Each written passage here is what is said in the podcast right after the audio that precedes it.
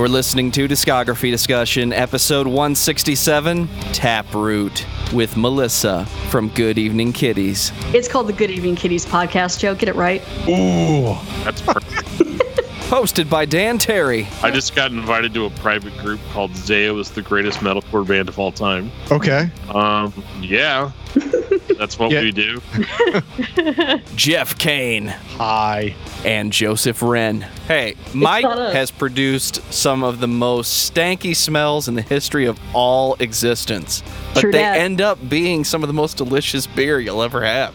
Presented by DiscussMetal.com. And if your gift to pop music was a poem you wrote to the man you saw in the mirror, then you are ready for this episode of Discography Discussion. I am Joe. That is Dan. That is Jeff. Melissa is here from the Good Evening Kitties podcast. Giggity. Oh, giggity. we are right into New Metal May, guys. It's back. No, I don't know by, if it's back by popular demand, but it's back.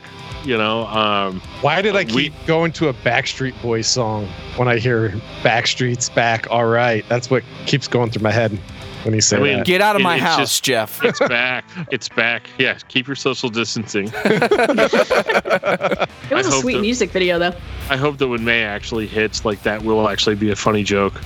Um, I do think, uh, yeah, a little peek behind the curtain, kids.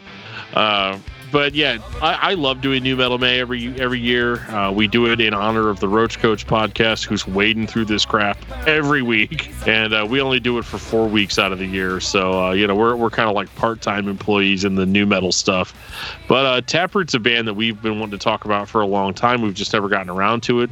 We've even had Jarrod Montague, formerly of Taproot, on the show to talk about Metallica and then a lot about Taproot, and uh, that was that was a lot of fun. And I wanted to do the episode right after that, but we just didn't for some reason. There were too many too many mellow death bands out there that we had to get through first. if you're to talk about Taproot, why not open New Metal May with the band that wrote what is critically the number one new metal song of all time? In my opinion, they are by no means the greatest new metal band. But who wrote the number one single? Drowning Pool with Bodies. Well, that's the top single in your eyes. but in the eyes of the general populace, I mean, Poem's number one.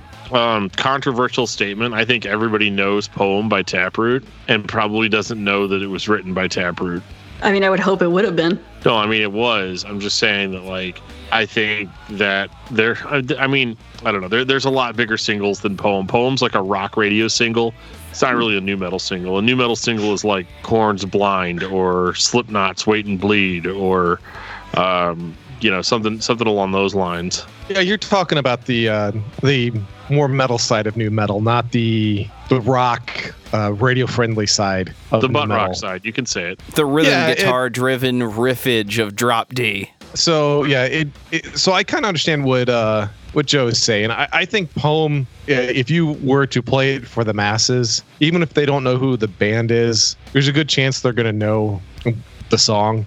But I will say because of all the popularity that has been drummed back up with all of these talent shows with um, bodies by drowning pool that that's probably even more popular uh, just because it's an, an entire new generation that got to listen to that geriatric uh, metal guy sing bodies he's like the dude's like 80 something on on those uh, i guess was american idol uh, or America's Got Talent. It was one of those, and uh, he's singing bodies. And so, I, and it was all over the internet, all over the news. It was like a year and a half ago. Right, because it's hilarious when an old person does something that's not old, right? Yeah. So essentially, It's pretty. that's yeah. I mean, well, when you have somebody doing something, because he, if he was doing it from his heyday, it would be from like the 50s, and he's doing something from the late 90s, early 2000s. So that's why people had fun with it. But I think I think Bodies is probably the quintessential song, just because of how popular it, it has become with a new generation. That being said, I prefer Poem to Bodies personally, and Poem's not even in my top five songs by Taproot, actually. Well, my grandpa just started listening to Metallica like last year. That's pretty cool, right? Better late than never. hey guys, Melissa's here. Hi, y'all. in case you guys didn't know, uh, Melissa hosts a podcast called the Good Evening Kitties podcast, That's right. a uh, Tales from the Crypt review. Even though you're almost like at the end, right? Uh, I'm in season five. There's seven seasons, so I still have two more movies, and then, uh, yeah, whatever episode, like 30 more episodes or something. So you And have then- to you have to still do your long road home and plead the fifth. Yeah, I still Okay. have to do those. Yeah, Got it. there's not much road though right now. We're all stuck at home, so. That's true. You could bust out those Tales from the Crypt Keeper episodes. Oh, I don't know. I don't even know if I could find them. Are they on YouTube? I'm sure they are. Yeah, They're really simple too, because I mean it's animated TV show for Saturday morning with the Crypt Keeper. Yeah, well, we'll see how far I get on these. I also do horror movie reviews, so that'll take up some time too. Yeah, it sucked. Yeah, it's your fault that I watched the Killer Pinata. Just saying. That wasn't for my reviews. That was, oh yeah, was that for my reviews? No, I think I just told you that because I watched it and I'm like, this movie is ridiculous. So, hey, Joe, it, did you enjoy it? I mean, no. I mean, the second half's pretty bad. I enjoyed it, but not for the reason that most people tend to enjoy movies, as I have been known to enjoy ridiculous, over the top, low budget shit. I mean, I'm Is- the guy who is the praising pinata- Jesus Christ Vampire Hunter because it has a fucking musical number in it. Come on. Um, yeah, that movie's all right. But I mean, where else are you going to see a pinata give a guy a b-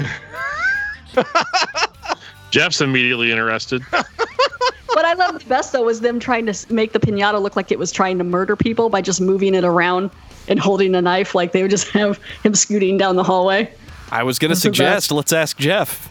Is there any other film we can watch with this scenario? Where a pinata does that? There's another movie. If anybody knows, it's Jeff Kane. I mean, I wouldn't be too scared of a pinata because you need like what a six-year-old with a good bat grip to take it down? He's down. a really strong pinata. Mm, okay, an He's really eight-year-old. mad because they beat the crap out of his family. That's what you do to pinata. Never. m- Okay. I'm never gonna see this movie, so it's fine. It's just called Killer Pinata. Yes. Killer pinata. The Killer Okay. Pinata. It's on All right. Amazon Prime, and you're welcome. Oh, And then you can chase that with chase that with like something good, like like I recently reviewed Train to Busan. Tra- chase it with that, just kind of. Or, you know, Crush the Skull. The yeah, I all the like that. Mike didn't all-time. like that movie. Oh, we know. we are like- aware of how much Mike did not like that movie. It's like I had a good time. But I think you could you could probably follow it up with you know the all time modern classic, The VelociPastor, Yeah, which is you know one of the greatest movies I've ever seen in my life. What was one of the best scenes? Um, okay, it wasn't a good movie, but uh, uh, I mean, with a name like VelociPastor, you weren't expecting like a you know like a Academy Award. no, I mean, okay, eh, this is hard because like you just have to have seen this movie. I I don't know. I guess it's just like It's okay, Dan. It's okay. I don't know, like the first time he transforms into a raptor. I don't. It's like the worst special effects you've ever seen in your life. It was on a thirty-five thousand dollar budget, but like, uh, it's a prostitute that that tells him that he should start killing evil. He should start killing bad guys as a raptor. He's also an ordained minister. Yeah, I mean, yeah. Well, before we talk about velociraptors coming to your front door to talk about Jesus, I want to take this time to say thank you to everyone for listening to the podcast. Thank you for listening and for subscribing. If you are not a subscriber, then you can find everything discography discussion at discussmetal.com. We are on Spotify, Apple and Google Podcasts, TuneIn Radio, Stitcher. So if you have an Amazon Echo or a Google Home, you have no excuse. Ask it to play the latest episode of the Discography Discussion podcast, and it will. We're also on Facebook and on Twitter at Discuss Metal. Be sure to like, favorite, and subscribe. It really helps us out. It lets us know you're listening. And now Dan is going to tell us all about five star reviews. We do love five star reviews here on Discography Discussion. And the reason we love them is they make Jeff feel good, even when he's not on the episode. He likes one star reviews for when he's not on the episode, but when he's on it, he expects a five star. So we got to throw those on there as much as we possibly can. I also would like to take this time to shout out our wonderful patrons. You guys are the guys that make all of our stuff happen. And uh, I just want to you know call you all out by name if that's if that's cool and that would include alexander brian dean david brown isaiah eldridge jeffrey de los santos The actual Mac. Jeremy prince josh moser kiki kuti do you love me I do love you. lance allagood The King of Metal. patrick asplund samuel woodward and tantalized Funyuns. And Those dude, I really fucking hope that's good on your birth certificate. Dude, that'd be so awesome. I also hope Kiki Kuti Do You Love Me is uh, also on on the birth certificate. And now Melissa is going to tell us all about the Good Evening Kitties podcast. All right, I'll do it again. there we go. Do it. So if you like Tales from the Crypt, feel free to go and check out my podcast, the Good Evening Kitties podcast. I also do movie reviews that are mostly horror based um, on there as well, but I go through all the episodes and movies of Tales from the Crypt. So if you're into that, uh, it's pretty much found anywhere that you get your podcast. There's also a Facebook and a Twitter page you can follow. So yeah, check it out. And we've all been on there, so That is you true. have more reason. It's a great podcast. So we're kissing ass, but we mean it for real. and actually, a lot of the uh, the popular episodes are all mostly uh, ones that you guys have been on. A lot of them, so you get a lot of hits on those. So yeah, go check them out. I'm just Well, saying. I got to cool. give you credit. It, it kind of works both ways because our Slipknot episode that you were on is one of the highest rated episodes that we have, most downloaded, and uh, very, very, very talked about by listeners. There are probably just a lot of maggots out there feeling the So pulse. many maggots. It's so weird, man. Like I'll leave a piece of like a, a piece of fresh meat outside for like three days, right in the sunlight, and before I know it, it's full of maggots. so, Dan, tell me about Taproot. Well, I'm glad you asked me that, Joe. Taproot. Oh man, where where do we want to start with Taproot? We've already talked about how we had Jarrod on the show, right? Hey, everybody. Um, Taproot is a well, they're considered an alternative metal band, but let's be honest, they're a new metal band, or at least they were when they started. Um, we we can debate how new metal they stayed uh, throughout their career, but uh, they'd actually been around for quite a while, starting in like 1997, and um, they they'd been around for a few years before they put their debut record out, but um, they were uh, basically like kind of like a rap metal band, like turntables and stuff when they first started, and uh, that's how they got the attention of Fred Durst of Limp Bizkit, and um, he was trying to get them a, a record deal through Interscope Records, and uh, well, that didn't go that didn't go very well. Um, because I, I don't remember what it was if Fred was like taking too long or or what the deal was, but they decided to just kind of look around and see if any other labels were interested, uh, which led to the infamous Fred Durst Taproot voice message. Which is one of the greatest things of all time. yeah. You boys fucked up. Yeah, if you could pull that up on YouTube or whatever and play the just the audio for it, uh, that would be that would be awesome. We'll wait. Fred Durst. Hey man, you fucked up. You don't ever bite the hand that feeds in this business, bro. And your fucking manager so bad is a fucking idiot, loser motherfucker going nowhere. You have just chosen that path. Took you under my wing, brought you to my house. Fucking talked about your ass on radio and press. And you embarrassed like me and the Interscope family. Your association with Limp doesn't exist. Your manager slings our name around. He's gonna be blackballed and probably be erased, and you will too. He's a fucking idiot. You're gonna fucking learn from this time right here. I hope you let your band know that you just fucked yourself. You need to be associated with somebody in this business. You need something to get you out there and put you out there and believe in. Now you got enemies, and you're fucking yourself already. Tell your friend that. Don't fucking show up at my shows, because if you do, you're gonna get fucked. Alright? You and your fucking punk ass, man. You, you call your fucking manager, David Menezes, whatever. Ask him what he's done and doing. You're, you're a fucking dumb motherfucker. You're learning right now exactly how to ruin your career before it gets started. All the luck, brother. Fuck you. I, I feel like there's a threat in there somewhere. All the love, brother. Does anybody else feel like Fred's just reading that off of a piece of paper and then at some point he had to improvise but just couldn't pull it off? He's Well, so he's- he's so yeah. calm through the whole thing. Yeah, that's what's creepy about it, kind of. yeah. well, he was a military guy, so I can see it. Uh, Fred I can was see that. Yeah, he was in the military. Really? Fred Durst. I am almost positive. I'll have to. Somebody correct me. now I'm like, oh shit, maybe I said something oh, wrong. I mean, it's New Metal May. I feel compelled to to look this up right now. Oh, he was in the Navy there we go. for two years. So I mean, So that means he can handle the pressure. So that's all I'm saying. So he can stay calm and, and call him a motherfucker all at the same time. It reminds me a lot of that clip that was on Significant Other, where he's all like, "My fist, your face. That's where it's going, buddy."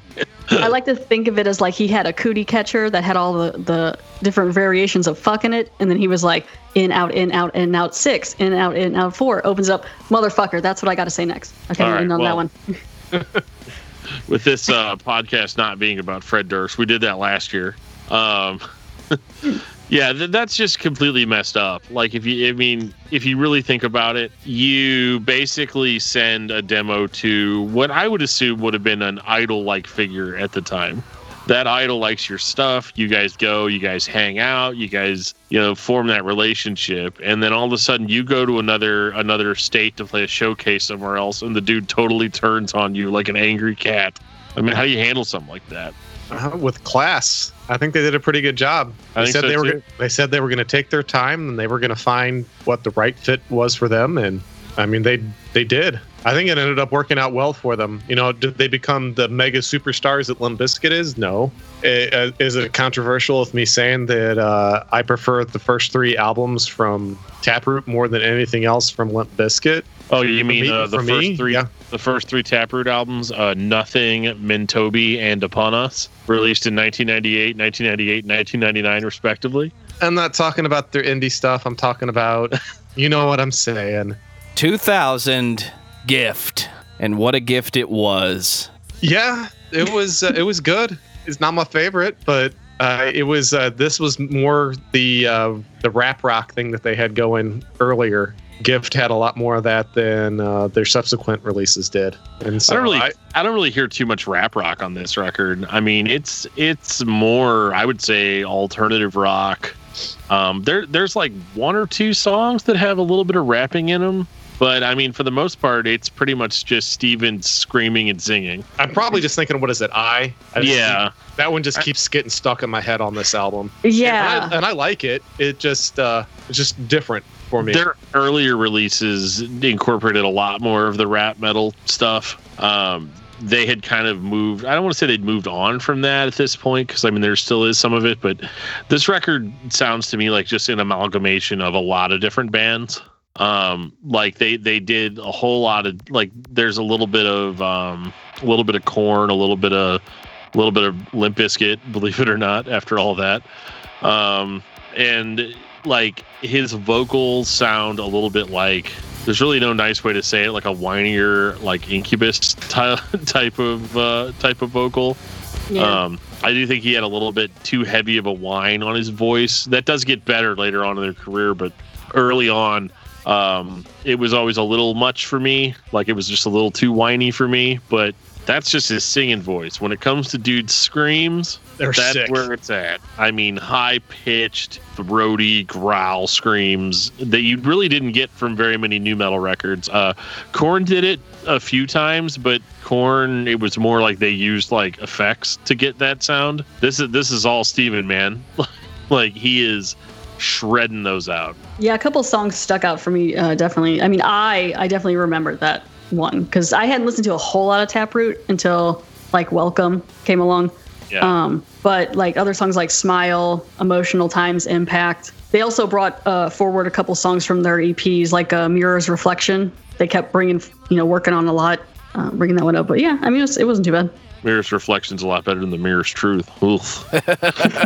Um, To me, this one sounds like the year 2000. The guitars are in drop D. The band's fucking playing power chords, slowed down a little bit. They got some groove. It's not a picture perfect representation of what new metal is, but it was definitely in the ballpark of this is what it's going to sound like. Yeah, I mean, this record is, you know, in in Jarrod's book, uh, Jarrod Montague's book, he says that you know they called the record "Gift" as it was a gift to all their fans, um, because this is this is more the probably the most in the style of their older stuff, you know. Um, and this was the first time that they were taking their sound and putting it like big budget, like out there for the world to see. Uh, and I think in that regard, it largely succeeds. This is probably my favorite era of Taproot because there's a darkness to it. Um, that kind of goes away over time. And uh, this song was great. There's a B side off of this song called Day by Day that they actually just released as a single for some reason on Spotify. Uh, but it's a. Uh, but that song Day by Day was the first Taproot song I ever heard, and it was um, very loud, very screamy. I heard it the first time on the Dracula 2000 soundtrack of all soundtracks, and um, I, I, was hooked. And then I remember buying this record and being upset because uh, that song wasn't on the record. and I just assumed that it would be, but I, I definitely still enjoyed the rest of the record because it was very much in the same vein. Would you believe that soundtrack is actually difficult to find today? It used to be oh, everywhere, mean, but you cannot buy that soundtrack Amazon or anywhere. It's just not there. It's behind me somewhere. It was my brother's. I asked him if I could borrow it. and I never gave it back. Are we ready for Welcome? Their most so. successful album. Oh yes. Why would that be, Melissa? Probably because of poem. God damn, it's because of Poem. It's a solid song.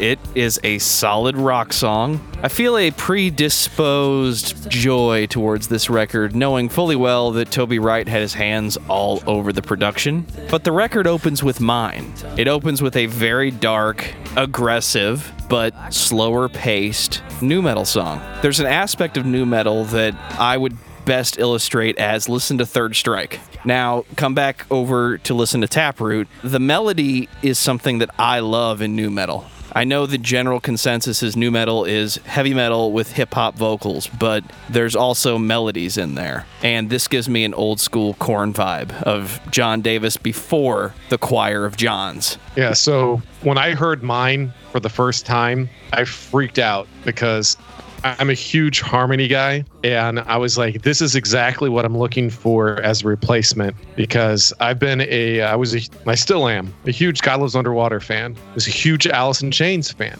and one of the big reasons why I love both of those bands still is the vocal harmonies and, and how haunting they are and if mine is just is in the same vein and i i love it it, it is probably my favorite Taproot song is mine. I seriously, as I was waiting, because I had everything set up for Discord, and we switched over to Skype while I was waiting for you guys after I got it set up. I seriously listened to that song like three or four times in a row just because I love it that much. It is one of my favorite songs of this era and of this genre.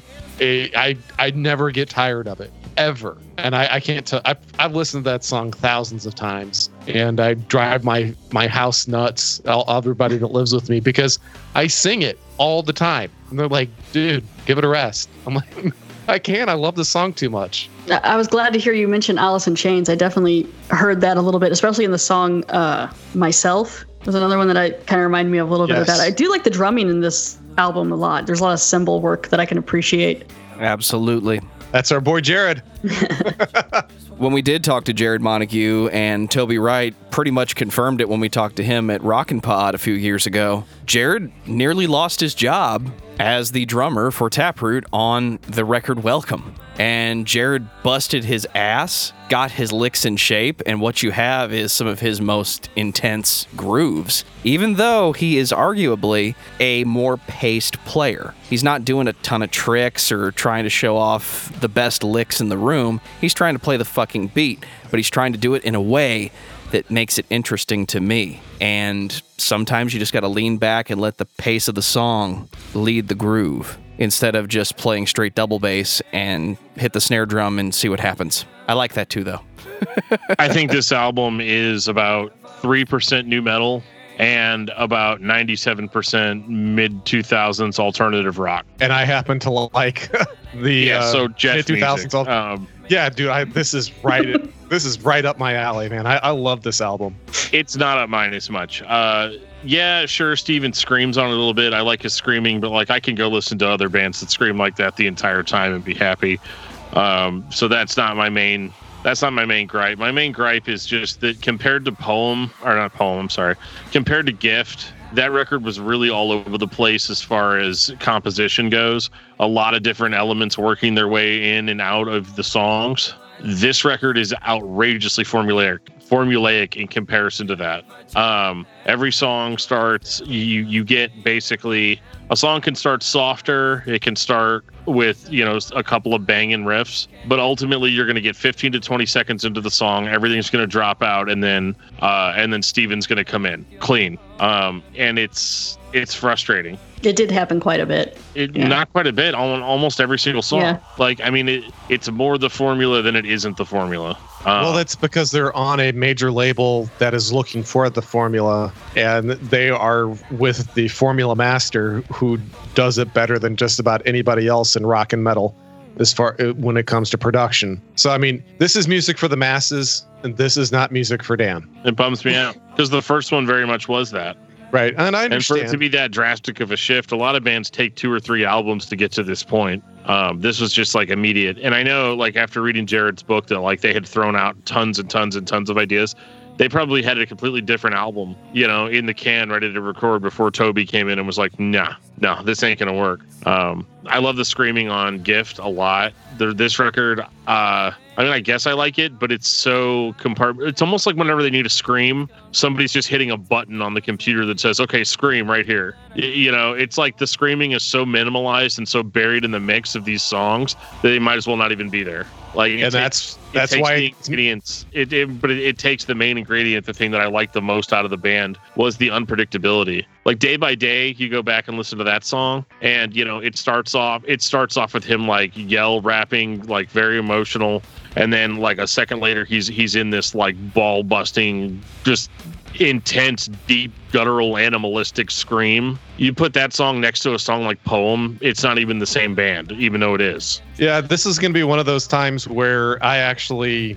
thoroughly enjoy the softer side of a band, and that almost never happens uh, whenever we do these reviews. It's most of the time I'm in I'm in Dan's corner 98% of the time, but this is going to be one of the very few times where I'm going to say that I actually like the mainstream version of this band a ton. Uh, I, I like the alt rock version of Taproot. I love the alt root version, the alt alt, rock version of. Uh, let me say that again. Sorry. I love the alt rock version of Taproot. I think it's amazing for a you know radio play friendly you know music. This is perfect for me. You're not alone in that. I'm a fan of good songs, entertaining songs, simple songs, sometimes. I don't think that Taproot called up Toby Wright and said, We want our record to sound like Alice in Chains. So Toby would just add a shit ton of layers and harmonies to make them sound kind of like Layne Staley and Jerry Cantrell. I think if you're going to call up the guy that gets credit for making Alice in Chains on tape sound like Alice in Chains, you're going to get a piece of that in your music. There is a certain quality to laid back, melodic, alternative rock music of this type that just sounds like two guys could be playing it with acoustic guitars and singing into microphones at the coffee shop stage. Depending on what day it is, Dan hates that. He absolutely hates that. If depending on the band, if it can be played with one guitar and two vocals, Dan hates it. Needs it to be a little more complex than that. And I'm sure there's a piece of this that is so simple. Dan says, if I wanted to listen to this, I would just listen to Godsmack. no i'd probably still listen to this Joe just There's wants you not to as listen to much- Godsmack. there's not as much macho tough guy crap in this as there is in Godsmack. Um, you know, you guys say all that like good songs and and and, and all that, and and I'm at. I don't want people to think that I'm saying that Welcome is a bad record or that the material on it is not good, but it is extremely formulaic. And I can understand why there were probably some people that bought this CD thinking like, "Oh, every song's going to be like Poem," and they were right. um, that's not a bad thing. You know, when I when I bought Linkin Park's Hybrid Theory and every song sounded like uh, One Step Closer, I was fine with that. Um, but I, I think with the case of Taproot, I, I got so emotionally attached to Gift and and and those songs and that level of aggression and darkness. And this is like if just looking at the cover of the record where it's like a one ray of light shining through a dark room and then you look at the cover of Gift, which is like all uh, two hands out in only darkness. There is a little bit of a light shining through there too. Like they're very the covers are intentionally very similar to each other. Um, Gift is a sincere record written by a bunch of guys that had real feelings and everything like that. Welcome is an approximation of that with a whole team of people trying to find what was special about the first record. and recording with Toby Wright. So you're going to get the singles treatment for every single song. We don't necessarily know which song is going to take the radio world by storm, but it's going to be one of these. It just happened to be Poem. That was the one they picked. And mine shortly after that. You're welcome, Jeff. Yes, thank you. so, what says you, Melissa? What is your uh, feeling on that? I know Dan and I have kind of beat a dead horse to death, but you want in on the action? On the album, just as a Yeah. whole. I mean, it- Yeah. it's a, I mean, it, there's a reason it's the most successful album by following the the algorithms that you use to to build a lot of radio friendly songs, things like that. Um, I mean, a couple other songs that kind of stood out to me uh, were like "Fault" and "Everything," uh, "Remain." This is definitely the album I heard most of. Like my brother had this album, so that's how. Like as I was going through these, I was like, "Oh yeah, that's right. Okay, yeah." Because I knew I knew Taproot. I just didn't get as deep into them after, probably after Blue Sky Research. It didn't. I kind of dropped off. But uh, yeah, Yeah, you weren't the only one. 2005. Daydreaming. I'm sorry, Blue Sky Research. All right, Dan, go ahead and shit on it. Let's hear it. I'm gonna I'm gonna blow your guys' minds right now. I like this record a lot more than I like Welcome. really? Yeah. okay. Is it because it's trippy as fuck and it kind of scratches the incubus itch? It does a little bit more. What I like about this record is every single song on it doesn't sound the same. I like that this record is, was a pain. I mean, I read I, again. I read Jarrod's book, True Rock Stars, about the creation of this album and how hard it was that the record label wanted another poem. They didn't get that uh, on on Blue Sky Research. Um, they got a much more subdued band and it's not to say that there aren't a couple of like heavier songs on it but it's like heavier slower mellow music it's still thick and i actually do think it's thicker i think i think the heavier parts actually punch harder than they've punched since the first album and it's just overall a more honest musical delivery than what we'd gotten on welcome I would say they wanted another poem, but what they got instead was a fucking masterpiece. One of Ah, my you, you love this? I love this album. Love it, love it, love it, love it. It is uh, so many layers. It just, it's beautiful. I think it is criminally underrated. And uh, I have to say, uh, shame on you, Atlantic, for doing everything you could to dis- to derail and destroy this album and this this band because this is an epic release and to me I, I think it's some of toby wright's best work as well i love this album i think this is uh, from that time this is one of my from the mid 2000s this is one of my favorite albums from the mid 2000s hands down i love it It makes sense that they tried to kill it. When you have a band that gives you the number one song of the year, you've officially typecast that band. They didn't typecast themselves, they were just hanging out with Toby Wright, making the best record they could. So now they have an idea for something new, which is not an entire record of poems, pardon the pun. of course you're going to shit on that because they're not giving you what you're expecting. It's the definition of why can't you guys just write another poem? We can go make a shit ton of money. Yeah, but we don't want to do that. We want to put out this almost experimental journey. I feel like the the title Blue Sky Research is almost prophetic in that way. It's like if you look up at the sky, what do you see or what do you hear? Well, you're going to hear a lot of random shit that might make you feel a, a different way than just listening to poem and dancing for 20 minutes. so And what do you This, and this record is overall much more sincere uh, than Welcome was. Uh, Stephen's vocals are, his singing voice is 175% improved over what it was on the first two records. That's an awfully specific percentage, sir. Well, you know, I just I try to be I try to be concise. I try to be clear. Um, this is obviously not a go-to record for me in the sense that like I'm not just gonna pop it on and listen to it. But when I'm when I'm listening to this band's albums in a week and I'm comparing and contrasting just how they're making me feel, this was kind of a breath of fresh air after listening to Gift, which was awesome, and then listening to Welcome, which was like a, a not good version of that first record, and then. But then you get to this and it's something totally different. So it's like a it's like a palate cleanser. I don't I don't go into this with some preconceived expectation. I mean, I can tell you what my expectation was going in. Oh God, if they make this more formulaic than Welcome, I'm out. I'm gonna call Joe. I'm gonna tell him we're not doing the episode. It's it's over. I'm not doing it um, because it's just going to be nothing but negativity throughout. And I was very pleasantly surprised by this. And um, it kind of hits me. It kind of hits me a little bit in my emo vibes. It's not an emo record at all. I don't want to set anyone off, um, but it, it it's it's more emotional. It has more feeling to it, and they're able to achieve that for me without having to scream their guts out the entire time. Word. now uh, this album, uh, this album, like, well, for one, it's I think it's their longest album, uh, Yeah. time wise. So I mean, I was actually a little surprised on how long a lot of these albums are. They're at least every one of them is like a solid forty minutes or more, uh, which seems like it would be shorter with this kind of band, but maybe that's just me. Um, but there were at least four songs that popped out for me on this one. Um, so eager, I thought was pretty good. Yeah. Uh, Promise, Lost in the Woods, and uh, I Will Not Fall for You. I thought that one was pretty good too. But uh, yeah, I mean, I I find some of the vocals on some of the albums um, previously like a bit monotone and draggy. But I mean, maybe that's what they're going for. And I think that was their thing. yeah, I understand if you're working with Toby Wright and he's pushing you to write these harmonized choruses.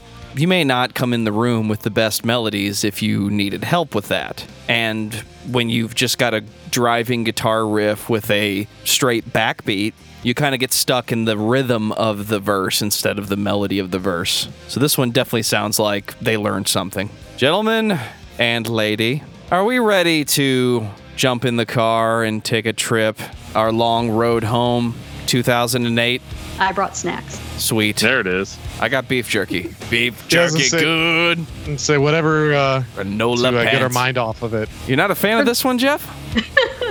It's okay, but it I, it's not fair to the album itself because I I hold Blue Sky Research in such high esteem that it's probably my fault and how much I love the previous release.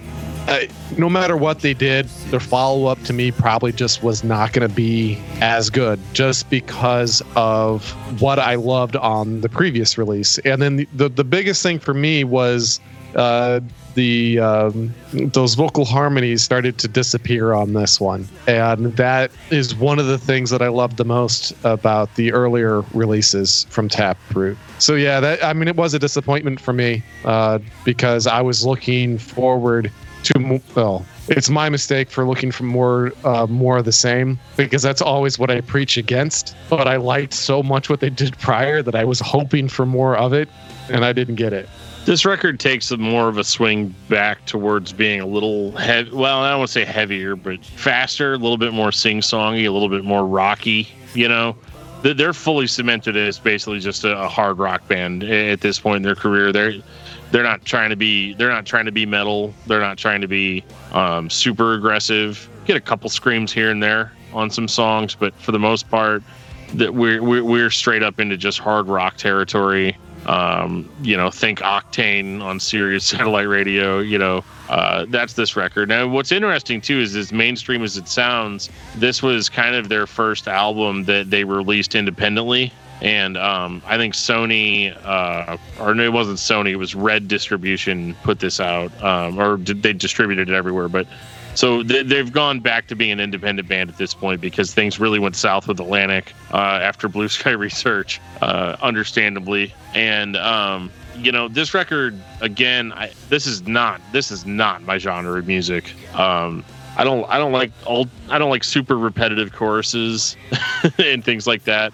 Um, but I, I can't really fault the band themselves for being that way because in a certain sense they've kind of always they, let's put it this way they've been that way longer than they haven't been that way. Um, so i'm not like super bummed about that. Um, i don't love the record by by any means. Um, but this was i felt like kind of a step more back in the right direction for them. It's a little bit more comfortable of a sound i think. It's not as good as blue sky like even a little bit. And i think that's one of my issues with it is just like you guys had something really cool here. It would have been cool to see you guys try to explore that, you know, over the course of, a couple more records. See, I went through and I, I checked out some of the EPs um, before this, like Mentobe and uh, Something More Than Nothing.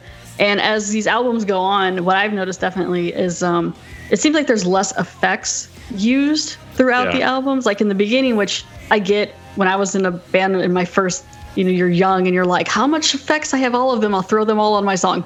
Um, and so that's changed. Like, The the bass seems less chunky to me in this um, album. Um, the song I like the song uh, "You're Not Home Tonight" and "Take It" wasn't too bad. It reminded me a little bit of uh, like Rage Against the Machine or like maybe POD kind of influences on that. So, but no, I mean it was it was it was all right. You know, like again, I'm kind of like you, Dan, a little bit where this isn't exactly my cup of tea, but um, you know, I can find certain little highlights in each album. Is it unfair to say that it sounds like a band who had a record deal and then didn't, but still tried to put out a record? Is that fair? Maybe. In some ways, it just sounds like they had to do something because if we don't, we won't be able to eat tomorrow. There's an entirely different experience between Songs to Burn Your Bridges By by Project 86 and the one that was put out on the major label after they were re signed. There's a three year, at least a three year gap between this and their previous album. I mean, Well, it took a long time to get home. it was a really long road. It was a very long road to get home. Yeah, I I think um, part of that was uh, I think there was some sort of uh, squabble to to finally get released from Atlantic because Atlantic essentially was burying them. They were shelved. Yeah. They're, they're Yeah. like, okay, whatever. We might put your record out, or we might do this, or we might let you guys do another one, or you know something like that. But it was that's just what labels do to bands that that piss them off, basically. Yeah, just so- like, yeah, It was the politics of the the industry that uh, I think had them sidelined for as long as they were. So, because I know they had a ton of material, because they wrote for uh, Blue Sky Research, they wrote like almost a hundred songs for that. I mean, it was just a crazy amount that they wrote. Now, how many of Uh, so- those songs do you think may ended up here? You know, I, I don't know. I, I, I genuinely don't know, but I know that they wrote uh, just a, an obscene amount of music uh, in preparation for Blue Sky Research, and Yeah. I would not be surprised if some of that found its way uh, here. Uh, I, I I wouldn't be surprised at all because I mean, how how can you not uh, not use all of that material un- unless for some reason Atlantic had rights to all of that? Right. Because that's you know that's that's that's uh that's prolific that's insane that you write that much for an album and not be able to use it Yeah, you don't hear that too often. That that a band would have written that many times or that many songs and then been told no that many times. So I mean, Right. that's it's different for sure. but yeah i mean it's not a it's not like it's a bad album i'm not gonna it, it's not gonna be one of these times where I, i'm uh, uh shitting on a, a group like I, i've done in the past uh it's it's just not as good as the previous efforts. And sometimes i wonder is that because you know the magic producer that uh, was the wizard that did everything uh, with them before isn't there? Or if this is you know because they get to call a little bit more of their own shots. I mean you know you know combination thereof you know it I, that's the kind of stuff that um I, does jarrod you know i unfortunately i i have not read the book. I don't get a chance to read much anymore unless it's, It's on okay, buddy. We know you can't read. It's okay. yeah I, I do everything on audiobook but did, does he talk about that at all Not really. I mean, I haven't read the book since we had him on.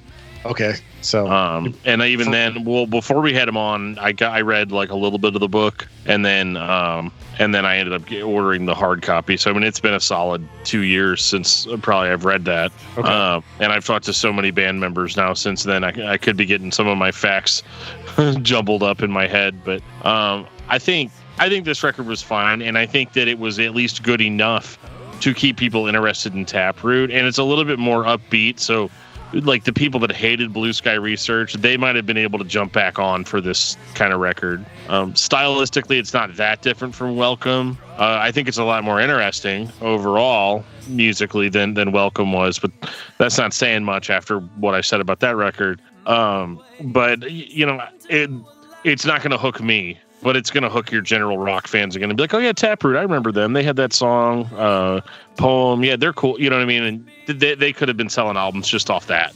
You know, um, but I feel like they're kind of in a transitional period here where they're like, do do we go back to heavy or do we, you know, keep going in our in our more alt rock direction? Which is what I think makes Plead the Fifth such an interesting record. 2010. Uh, Plead the Fifth starts off with Now Rise, and it's a banger. And at first, like I thought I clicked on the wrong band because it's heavy, but it doesn't really sound like Taproot. That did you guys hear that a little bit? Like it starts off with some yelling. It's not until about I don't know 30 seconds or so into the song, or 20 seconds in, or whatever, that Stephen's voice kicks in, and then they become recognizable again. Well, I mean, they they do have a new drummer in this album, right? This is Yeah. when Yes. the new guy showed up, so maybe they're trying to mix it up a little bit. Well, they kind of have to because the guy who was doing the uh, backing vocals before was also the drummer, and it's that's Jarrod who we've been talking Yeah. about. We can uh, so for like choruses and stuff like that, there was a, a marked change as compared to previous materials, and that's just simply because of personnel change. That's just that just happens. That's just the way that it is.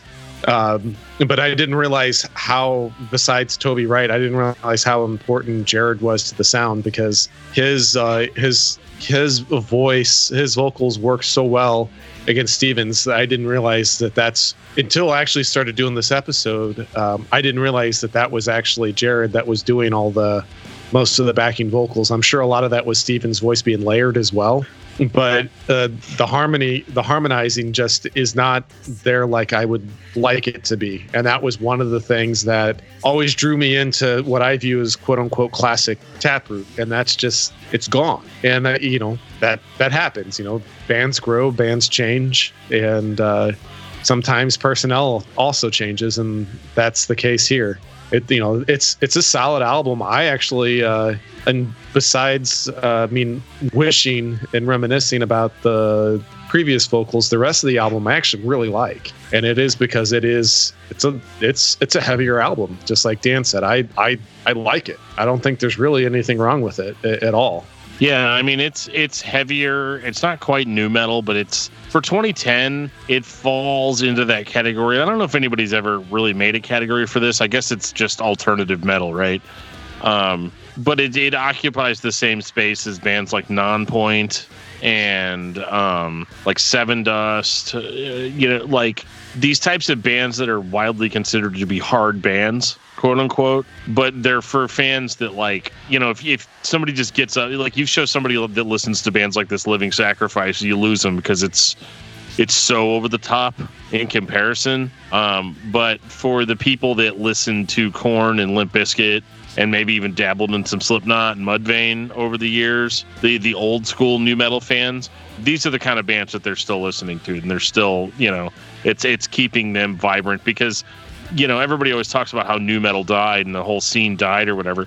It didn't really die. It changed a little bit, but the fans are still there for it. You know, when these bands announce Yeah. tours, everybody jumps out there. That's one of the main reasons it's starting to come back. Yeah. Yeah, like I would- um, go go ahead. No no please go ahead Oh, I was just gonna say that. I mean, uh, like I was saying about the new drummer. I'm a, I mean, I drum, so it always kind of stands out to me a little bit. Um, there definitely, I mean, there's a, a bit of a difference. Um, there was a little more like kick, a little more dr- like kick drum to the way he drums instead of less like less cymbal work, which is kind of how I play a little more. Um, um, I'm a little heavy footed uh, when I when I play, but uh, Yeah, you are. no, but no, I uh, I really did like the song uh, "Fractured." Everything I said was true, and then I really liked "Release Me." That was one that I was like, "All right, all right, let's jam." Yeah. Release me. Yeah. yeah fractured was was definitely there everything I fractured everything i said was true i yeah, and that that was actually uh, that was the lead single and what got them got them noticed again. So I mean, it, I thought it was a great album. Yeah. I, it, you know, the only complaint that I really had was just the uh, it was a different vocal approach. That that was really the that was the biggest difference for me. Outside of that, I thought it was a, a great album. Do we know that it was the personnel change? Or was this another Brandon Boyd situation where one record he just sounded different? Well, the harmonies aren't the same, obviously. Um, but yeah, I think his approach is different overall. Um, yeah, so it's twofold. I mean, his, you know, obviously the harmonies aren't there like they were before, but he also doesn't, it's not just like his sing voice and then his scream voice. Like he's, there's like a lot of like yelling and talking, you know, no rapping or whatever, but it, like it's a more loose vocal approach, I think, than he'd ever done before. I just love the riffs. I love the the bottom heavy riffage that it's the same thing that Sevendust and Coal Chamber and Korn did forever and still do. It's what can I do with the bottom three strings if I tune them down to C? How much heavy dirge can I make with that? And I love that. I don't want to be a lead guitar player. I want to be a rhythm guitar player so I can play shit like that. And I still do. So for me, this is like we took Gift and Welcome and threw them together and made a new record that didn't sound like Blue Sky Research. Nothing wrong with that record, but if you're a fan of those classic Taproot records, you're probably back on board with this one. Mostly. Mostly. I'm mostly on board. I mean, I'm mostly on board with it. Um, I think it was probably definitely told or sold as a return to form. You know, anytime anytime a band that was heavy and then went a little bit softer, the second somebody writes a beefy riff, immediately stickers start getting printed that say a return to form. You know, um, and I think I think for the most part it is that. Um, but they also keep all the stuff that they've learned on the way there um, in mind. So their hooks are hookier. Their songwriting overall is more appealing, maybe than it was. Like it would be more appealing to the average listener than maybe something off of Gift would have been. Because you know, you take a record like Gift. As much as I praise it, you know, if you show it to somebody that's never heard Korn before, they're they don't get it. You know, but I feel like these newer albums, they throw some of that he- heaviness in there, but they're they write it in such a way to where it, they could even just be a gateway into harder music for people that haven't heard it before. 2012. The episodes. Every time I see this fucking record cover, I think I'm listening to Kidney Thieves by accident. it just has that look, man. And I'm blind, so it's my fault. The episodes, man. If there's something that I'm always stressed out about on a weekly basis, it's the episodes. I'm guessing Dan doesn't care for this one. I didn't quite get on it either too much, so it's Yeah. all you. Yeah, I didn't. I didn't care for it either. I, I think w- this is going to be, unless Joe has something different to say, it might be a clean sweep. That uh, we just didn't care for it at all. This was, for me, by far my least favorite album of theirs, uh, and it's not even close. I was thoroughly disappointed in this release, but I just don't know really what what the goal was. You know, like I mean, it. Uh, I don't know. It's got a, it's got traces of the old album, and I, I've used this comparison to Death. You know, over the 160 whatever episodes we've done here, no pun intended. Um, the last album was actually pretty great, and was like, yeah, dude, Taproot, they've still got it. Like, I can't wait to see what they have coming up next. Or they put this out, and you're like, oh yeah, this is the band that put out Welcome after they put out Gift. It's it's one of the, the they're kind of one of those bands, and that like every other record's a winner, and the stuff in between. Like maybe this is why you need 120 songs before you can settle on a Blue Sky Research. Um, I think they're creative. I think they come up with a lot of good ideas, but I don't think that all of the ideas are good, and I don't think it's always a hit. You know, um, this record is like, yeah, we've got all the same ingredients that we had on the last one, but just the the ideas aren't there. They're not as compelling. It's not like it sounds bad or they tried to do something really weird or crazy or something that just I don't know, man. This like it sounds like a weird mixture of like um Plead the Fifth and Blue Sky Research with none of the stuff that made those records good. Once there was a band called Panic at the Disco, and they had a style of music that was very theatrical in nature. It almost sounded like burlesque. That's what everybody said. Then they put out a record that kind of sounded like the Beatles, that they recorded at Abbey Road Studios, and everybody liked it. Then they did the burlesque thing again. Then they started hanging out with the guy who produced the Fall Out Boy records that basically sounded like R&B albums. And then Panic at the Disco sounded like R&B for the next two records. This is the first time, and it took 12 years for the band to really sound like they had a budget, but the band is still writing the same songs. They just spent all the money on the producer to layer it up and put vocals on the left and the right and over process everything and just create too much layers of shit that doesn't actually go anywhere. This should be the record I heard in 2005, 2008. Not saying those records were bad, but after Welcome and Gift, and even Plead the Fifth, the band still sounded alt metal. They still sounded like a heavy band that was writing melodic songs. There weren't 17,000 layers of shit to listen to. But now you have to listen to all these little things that are going on and try to decipher what the song is actually about. It's not like Blue Sky Research, where every song was different, it had its own identity. This one just throws elements at you and expects it to be better because they put more time into it and made it sound different. This sounds like we really, really, really, really loved Deftones, and we love the experimentation that Deftones started to incorporate into their music. We need a, a big, sweeping, atmospheric Deftones-y type of record, and um, yeah, it, it's It- just not. It's not great. Around the Bend was kind of a cool song, but but not really.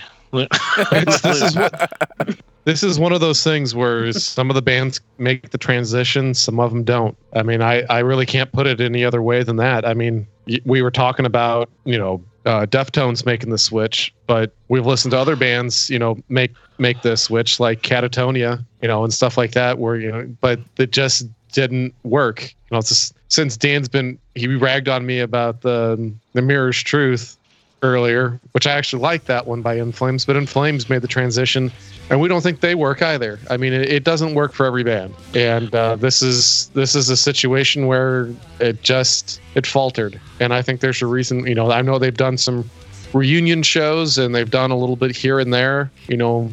Uh, for anniversaries and special occasions, but you know, effectively, there's not Taproot anymore. They're really not. I don't know what this is. If it's just like Stephen Richards solo music, and it's just like, well, Taproot, that's my band, so I'm gonna just tour under the name Taproot. I don't know. I, I really can't. I really can't put my finger on it. It's not even like terrible. It's not like I want to puke whenever I hear it or anything. It's just they've done. They've just done better in the past. I, I wish I had something more interesting to say about it, but I, I don't. It's just um, this. This is just kind of a, a skipper. You just want to skip this one. And that was eight years ago, though. So I mean, who knows how many hundreds of songs she's written since then? Final thoughts on Taproot. Melissa, Okay, you guys ready? I am Yep. locked So- and loaded. All right, so Page one. yeah, let me get all my notes. Um, so the whole time I was listening to this band, um, it- it's a solid band for what they do, for what they play. But for me, I can't find it that memorable. Uh, for me, it really didn't stand out that much at all to where I would go back and listen to it if I if I wanted to. I would just go listen to the other bands that I think they sound like, which isn't necessarily bad. It's not like it's they they aren't shitty or anything. Like they can play. It's just it just didn't really feel that um, like like I'm not sure what the word is, but uh, so so I made a burrito out of it. So if you take taproot, if, if taproot was a burrito, so here's what they're made of. So you I'm got so like a hungry right now. you got like a 311 tortilla, right? So 311 is the tortilla. Yes. And then you fill it up with some Limp Bizkit, some incubus filling, you know, and you wrap that up and then you sprinkle little cheese and, and salsa that um that kind of look like corn on top of that. So you got like a combination of those four, you know, maybe put it on a plate of Alice in Chains. I don't know, but um so it was like all these other bands that it just kept reminding me of, but nothing that made them really seem to stand out to me that I'd be like, oh, this is Taproot. But I mean, maybe I just didn't hear it enough growing up. It just, you know, but for me, it was like, they're fine. But it's like, would I listen to it again? Eh, probably not. Like, so that's how I feel. I love everything about this metaphor except for the Limp Bizkit inside the tortilla. Would you rather be uh, in the salsa or maybe on the plate since he got them started? A Oh, little there bit? it is. At least if it's on Yep. the plate, I can kind of avoid it Yeah. if I don't want to. You can Yeah. dip it in. Yeah. It's it, it's the gravy, Okay. biscuits and gravy. Thank you, Jeff, for finally biting onto that. Jeff, what about you? So uh, for me, this is absolutely a what might have been type of situation because I know I'm in the minority. Uh, and critically speaking, I'm also in the minority. Uh, with Blue Sky Research. Uh, I I thought that this could have been the path to stardom for a uh, a more uh, sonic sonically layered and progressive sound. Uh, obviously, that doesn't sell records, though. I get that, but for me, it was a damn near masterpiece. And just watching what happened to them after that, it, for me, it was it genuinely is depressing because it shows what happens whenever you don't do what the uh, what the record label wants and the politics that goes with it, and how it can destroy a career because um, I think that I think that played a huge part in their their downfall was the was the politics aspect of it. Unfortunately, so for me, the looking back, it's always been the what might have been because uh, I'm absolutely in love with that that album, and uh, I kind of get a bit of a bittersweet, you know, feeling anytime I, I talk about Taproot, anytime I listen to their music, because I that's exactly where I go is to what might have been, because I I I love that album that much. Final thoughts on Taproot. Discuss Metal Dan. Well, there hasn't really been a whole lot of metal to discuss in this uh, episode, but Taproot has always been kind of a pleasant memory for me. Like I said, I remember hearing the Day by Day song on the Dracula soundtrack and being like, dude, this band Taproot's like the coolest thing I've ever heard in my life. Um, this is pre Zao, me, you know? Um, and so, you know, I really liked that about it. And then I got the album. I really loved the album. And I haven't been super stoked about anything else um, overall. Um, and it's not that I think that they're um, sorry, I got distracted by something. I'm sorry. Um, but no, I got really got into the album, and I really wasn't stoked about really anything else. Blue Sky Research surprised me during this listen. I didn't think that I was going to love that one, uh, but I ended up really liking it. And I guess all, all in all, Taproot's just not a band for me. I understand the appeal, but if you're if you're looking for a band that is um, dynamic and and entertaining and can write some songs that'll really stick in your head, Taproot's that band. Unfortunately, they just never. I feel like they just never took it to the next level. I think Taproot is a memory of that band that you heard on the radio, and you maybe didn't know what their name was, but you recognized the song.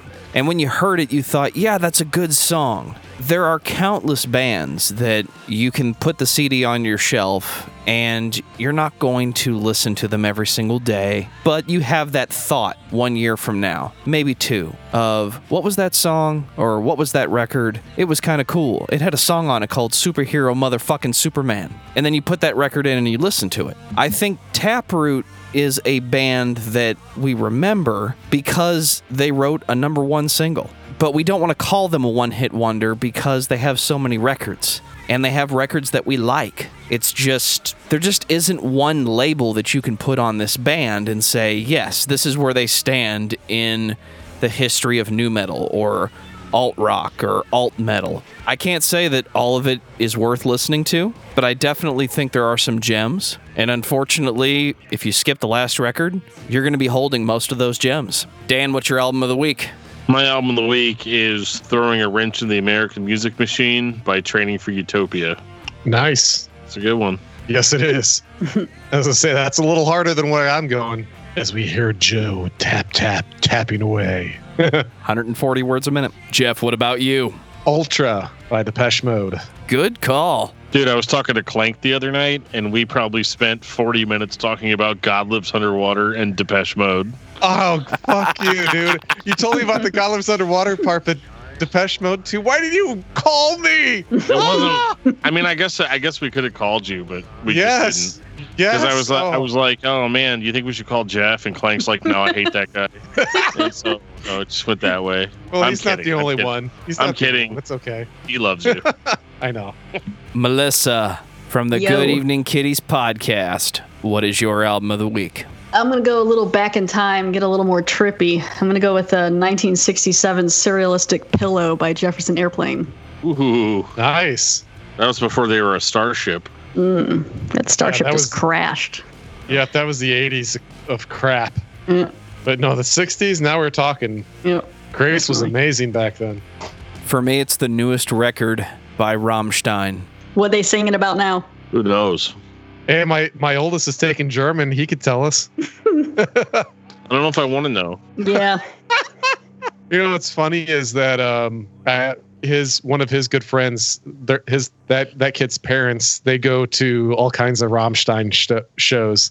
Say it's the best live show that you've ever seen. It's a, it is a cool live show. I haven't seen it in person, but I've seen videos and it's it is entertaining. It's just like some of the stuff though, like okay, just Yeah, I get you know- it. I get it. You like to, to to bang ladies. It's that's fine. Just Yeah, I mean it's kind of like the same thing you hear about with you know GWAR and Mhm. Ghost.